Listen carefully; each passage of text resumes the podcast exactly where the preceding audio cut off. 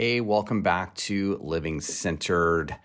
I'm your host, Gordon Collier, spiritual director here in Richmond, Virginia. And for today's episode, I wanted to share uh, a verse actually that was a part of um, part of my spiritual direction process, uh, where we went through the Ignatian uh, prayer journey. And uh, so, of course, this involved daily reading, some reflection, and a lot of prayer.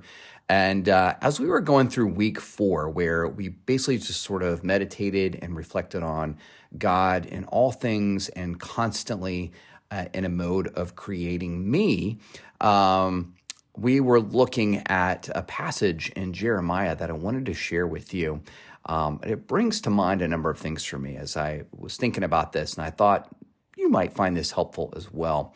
Uh, it's from Jeremiah chapter 18, uh, verses 1 through 6. And uh, this is uh, this whole thing is very interesting to me. Uh, begins at chapter chapter 18, verse 1. This is the word that came to Jeremiah from the Lord. Go down to the potter's house, and there I will give you my message. So I went down to the potter's house, and I saw him working at his wheel. But the pot he was shaping from the clay was marred in his hands. So the potter formed it into another pot, shaping it as, as seemed best to him. Then the word of the Lord came to me. He said, Can I not do with you, Israel, as this potter does? declares the Lord. Like clay in the hand of the potter, so are you in my hand, Israel. I thought this was a wonderful passage. It was really interesting to me, and I've been, frankly, just sort of reflecting on it for the past couple of days. And um, but two things that strike me first off about this passage is one, uh, the Lord is obviously called Jeremiah as his prophet. He speaks directly to Jeremiah. Um, and so not only is he speaking directly to him, but there's also um, this need to put Jeremiah in front of somebody like the local potter to share an experience and to uh, actually see with his own eyes something that God uh, was saying to help make the point to kind of drive it home to Jeremiah. And I find that just interesting because clearly there's something about Jeremiah that God knows about him intently, that Jeremiah needed this image, this, uh, you know, life, this daily life sort of routine that this potter goes through.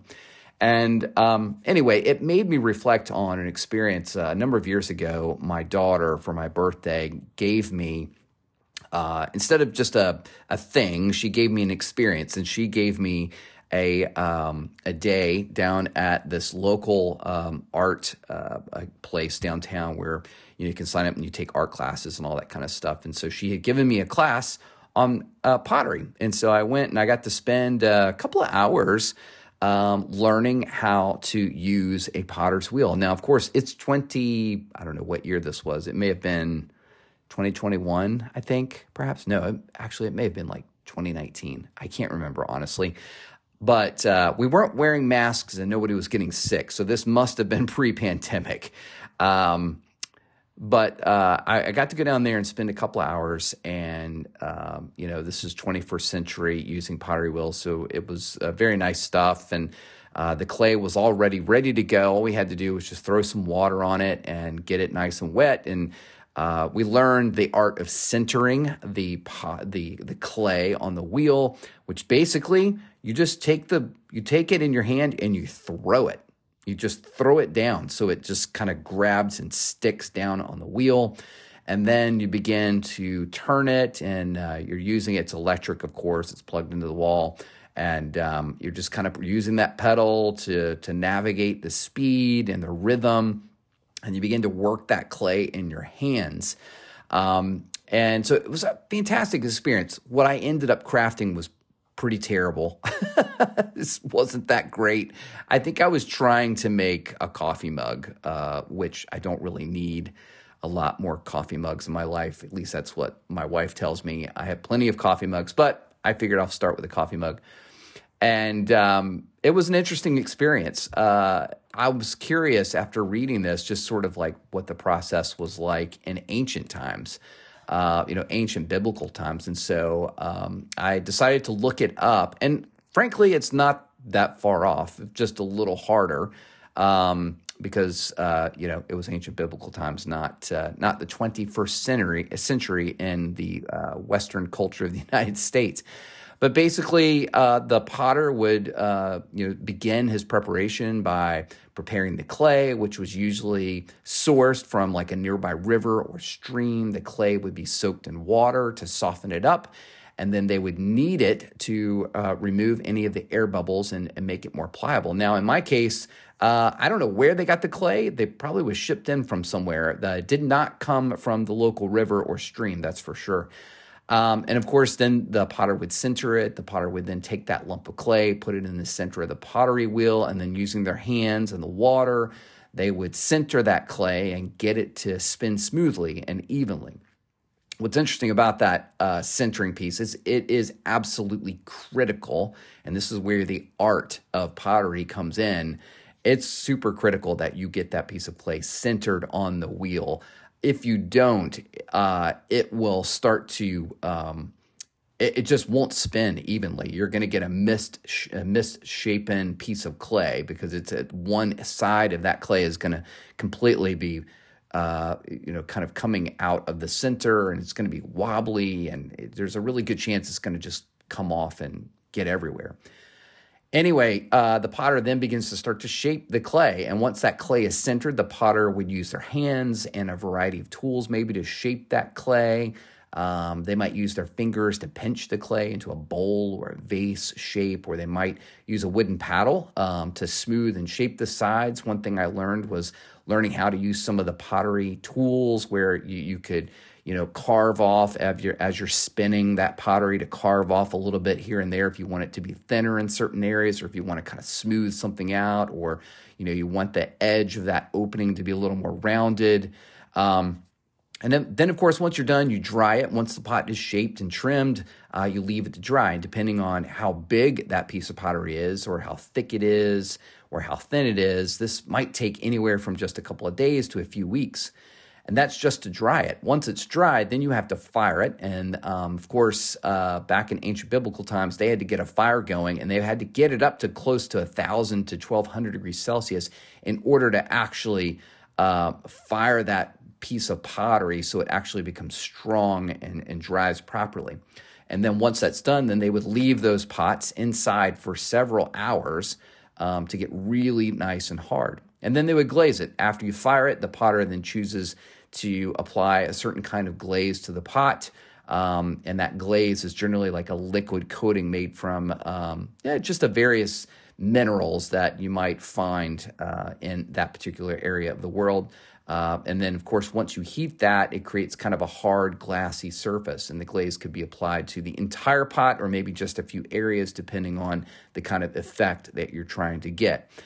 Once it's all done, once it's been fired, the glaze has been apl- applied, then um, it's all done and said. And this would um, be the final piece you would end up uh, after the final firing the pot would be finished and ready to use. That entire process of making pottery was a very skilled, incredibly time consuming craft that required a lot of patience and a lot of attention and detail. Um, so I'm just thinking about this. Uh, there's another verse that sort of hints to this idea of God being involved in the work and the creation of his people.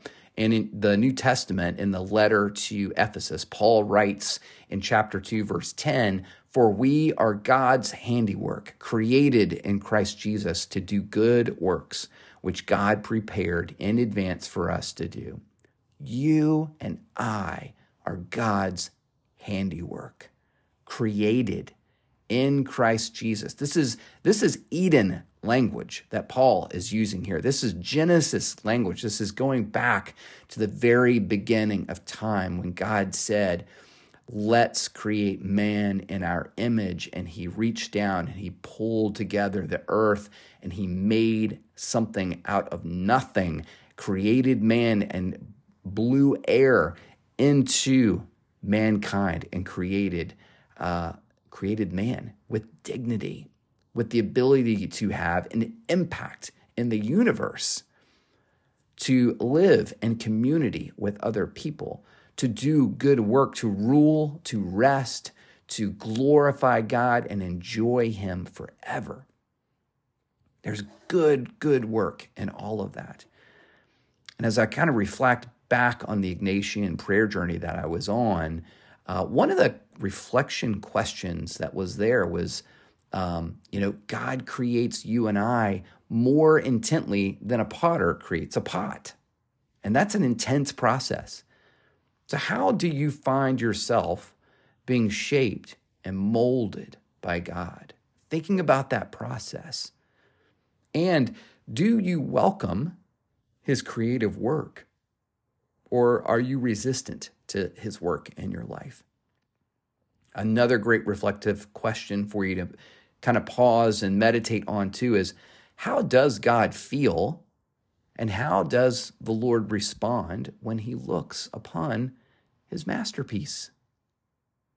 Now, when I looked at my piece of pottery when I was done uh, making that piece of pottery, I was like, eh, not that great, but it was pretty cool. Like the whole experience was pretty awesome and I loved it. Got my hands dirty. It was, it was a lot of fun. It was such a wonderful gift from my daughter. But somebody else, uh, like a real potter who makes a beautiful piece of clay, um, maybe stands back and says, That, that is beautiful and that is going to be used for good. Is that how the Lord looks at you? Is that how you feel if God were to walk in the room wherever you are right now? How would he see you? Is there anything particular that he might say to you? Here's an opening for you. We want to be filled with wonder. We want to be filled with awe and gratitude for God's ongoing creative work in you and I in the world. And that is the grace to seek, knock, ask, be a part of what God is doing in your life. My friends, thanks for listening this morning. If you would like to know more about spiritual direction, if you would like to chat with me, learn more about it, see if spiritual direction would be right for you, um, I encourage you uh, check out uh, the notes of this particular episode. My email and contact information is there. Shoot me a note. Let's chat and see if spiritual direction might be something that would be good for you. Take care. Have a great day.